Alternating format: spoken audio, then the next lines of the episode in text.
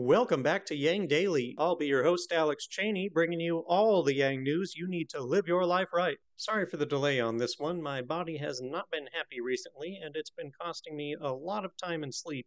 There's so much stuff that we need to go over, but the new tax plan out of the House pretty much derailed all that for the moment. Hashtag Biden's America, am I right?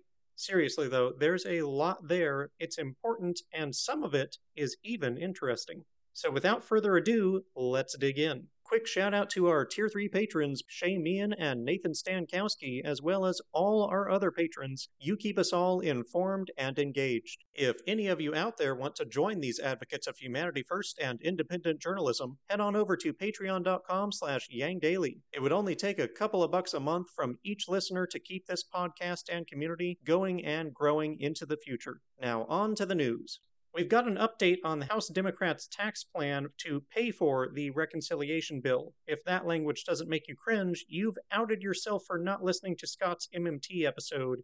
I'm on to you. Not to worry, it's now out as an article too if you prefer that format. No excuses, link below. Back to the bill, it's still in the planning stage, but currently they are looking at $2.9 trillion in revenue from tax increases on corporations and the rich, though details are lacking so far from what I've found. The plan would increase the top income tax rate on Americans earning over $435,000 a year from 37% to about 40%, plus a new surtax on those earning over $5 million, but no details there. This in keeping with Biden's promise to not tax anyone under $400,000 annual income. The capital gains rate of investors would go from 20% to 25%.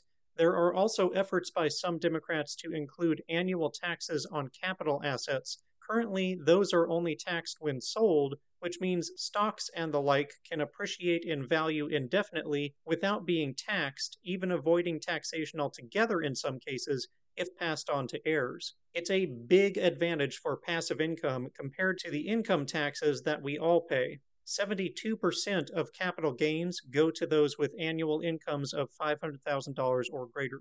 The plan may include stricter estate or inheritance taxes that cut down on loopholes, there would be stricter enforcement of existing tax laws, meaning more audits, hopefully on the rich, who are notoriously under audited, supposedly due to the IRS not having the resources to do so.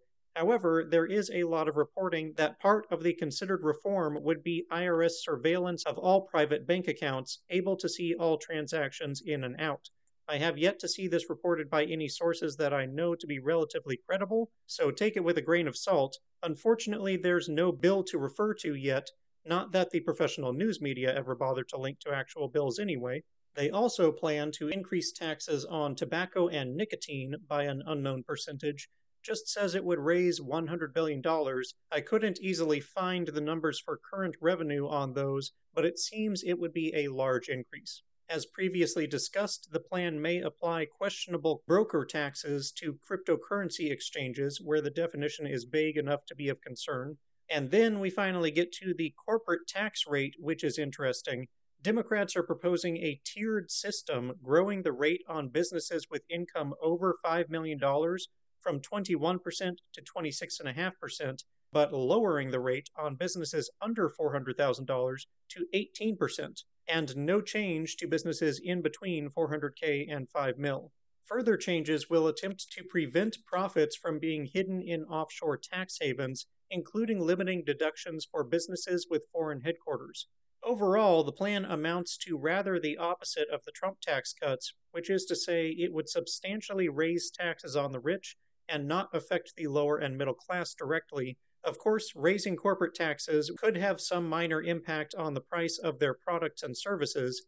That said, smaller businesses are getting a tax cut, so there's some balance there. The tiered corporate tax is very interesting. It draws mostly from large corporations, which tend to be less innovative more monopolistic, stable, and exploitative.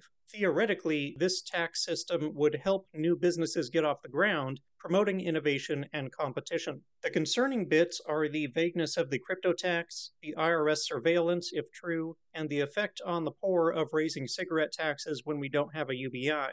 But otherwise, I think this is a step in the right direction. If we're going to tax, it should be the rich, not the poor, who pay for it. That's key to economic growth, to competition and innovation, and to the American dream. A consumer economy needs consumers who can afford to consume. Competition needs new blood, and the American dream needs upward mobility. Better to have more capitalists and businesses than just richer capitalists.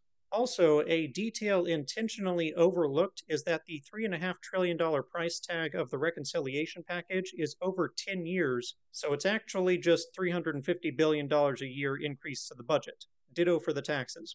All that said, Manchin, of course, immediately denounced the plan, despite it being exactly the pay for that his feeble little deficit hawk mind has been demanding, further proving that all his protestations are BS, and he is just working for the lobbyists. As if to eliminate all doubt, he listed off all the usual myths as his excuses for voting against the bill in a CNN interview. Doesn't want to increase the federal deficit, even though he has to know it's not debt doesn't want to make the labor shortage worse, even though he has to know COVID and school shutdowns are the primary cause, not stimulus. Doesn't want to make inflation worse, even though he has to know there is no widespread inflation, only price increases in specific industries caused by supply chain disruptions, meaning resurgence of demand from pandemic lows. This guy could not be more full of it or toxic to the country. Oh, wait, yes, he can.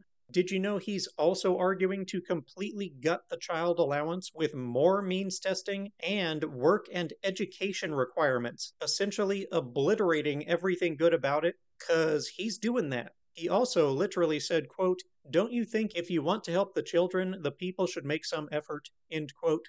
That's the mentality he's got. If the parents don't do what he wants, the kids should starve, with bureaucracy gumming it up from end to end.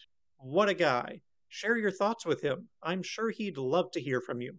To end on something a bit less slimy, version 10 of Tesla's autonomous driving beta software just dropped. It's drastically improved path planning and speed on turns to the point that it's pretty much perfect at them when there's no edge case to screw it up. When pulling onto a street, it now starts rolling out when the last passing car is directly ahead, rather than after the car passes all the way past the planned turn path, making it much faster and able to fit into smaller gaps in traffic. It's improved a lot on roundabouts, now able to execute some of them perfectly, but it has also acquired a new tendency for incorrect lane changes and lane selection, as well as being slow to accelerate from stops and maybe running a red light or stoplight every once in a while, which I don't recall being there. Two steps forward, one step back. New errors are unavoidable when making changes to something this complex. They will be temporary, as has been before. Tesla has also expanded the beta. It's unclear by how much, but the host of the premier Tesla Daily podcast got in and had a wild first ride. You can see that and many other great videos in the thread below.